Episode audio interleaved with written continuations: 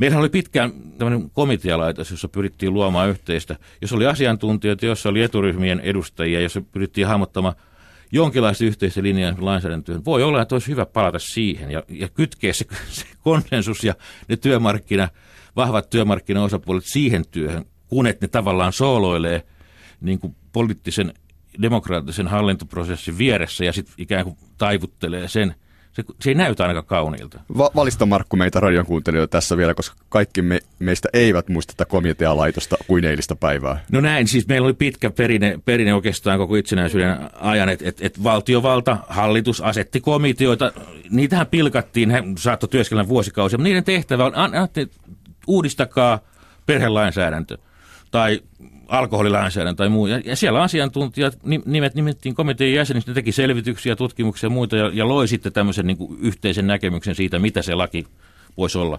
Ja siinä haettiin tavallaan jo se konsensus. konsensuspuoli siinä asiassa. Tietysti se eduskunta äänesti, jos äänesti ja muuta, mutta et, et, et, et asiat oli ainakin niin kuin harkittu niin, että et, et, et suurin osa asiantuntijoista ja, ja, ja ehkä etujärjestöjen edustajista asettu jollekin kannalle. Ei aina tietenkään, mutta että, äh, sehän kuuluu elämään.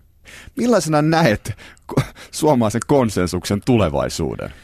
Tietysti siis semmoinen peruskonsensus, vähän siinä Jakobsonilaisessa mielessä, niin olisi kyllä äärettömän arvokas ja tärkeä asia säilytettäväksi näin pienelle kansakunnalle, joka täällä niin kuin maailmantalouden ja, ja maailmanjärjestelmän myrskyissä yrittää purjehtia ja pysyä pinnalla.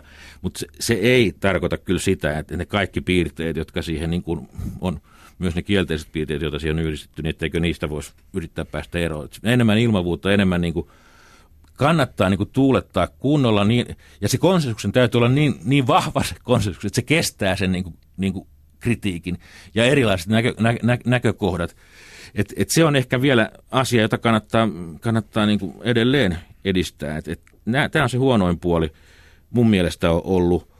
ollut. Ja ehkä, ehkä se, että et kyllä, tai ei ehkä, vaan kyllä nimenomaan se, että et ei, ei saa syntyä semmoista vaikutelmaa, ja se ei ole vain vaikutelma, ulkoinen vaikutelma, että et tavallaan – demokraattisilla vaaleilla valittu kansaneduskunta on vain kumileimasin. Ei, ei, ei, se, ei se ole ihan oikea asetelma silloin.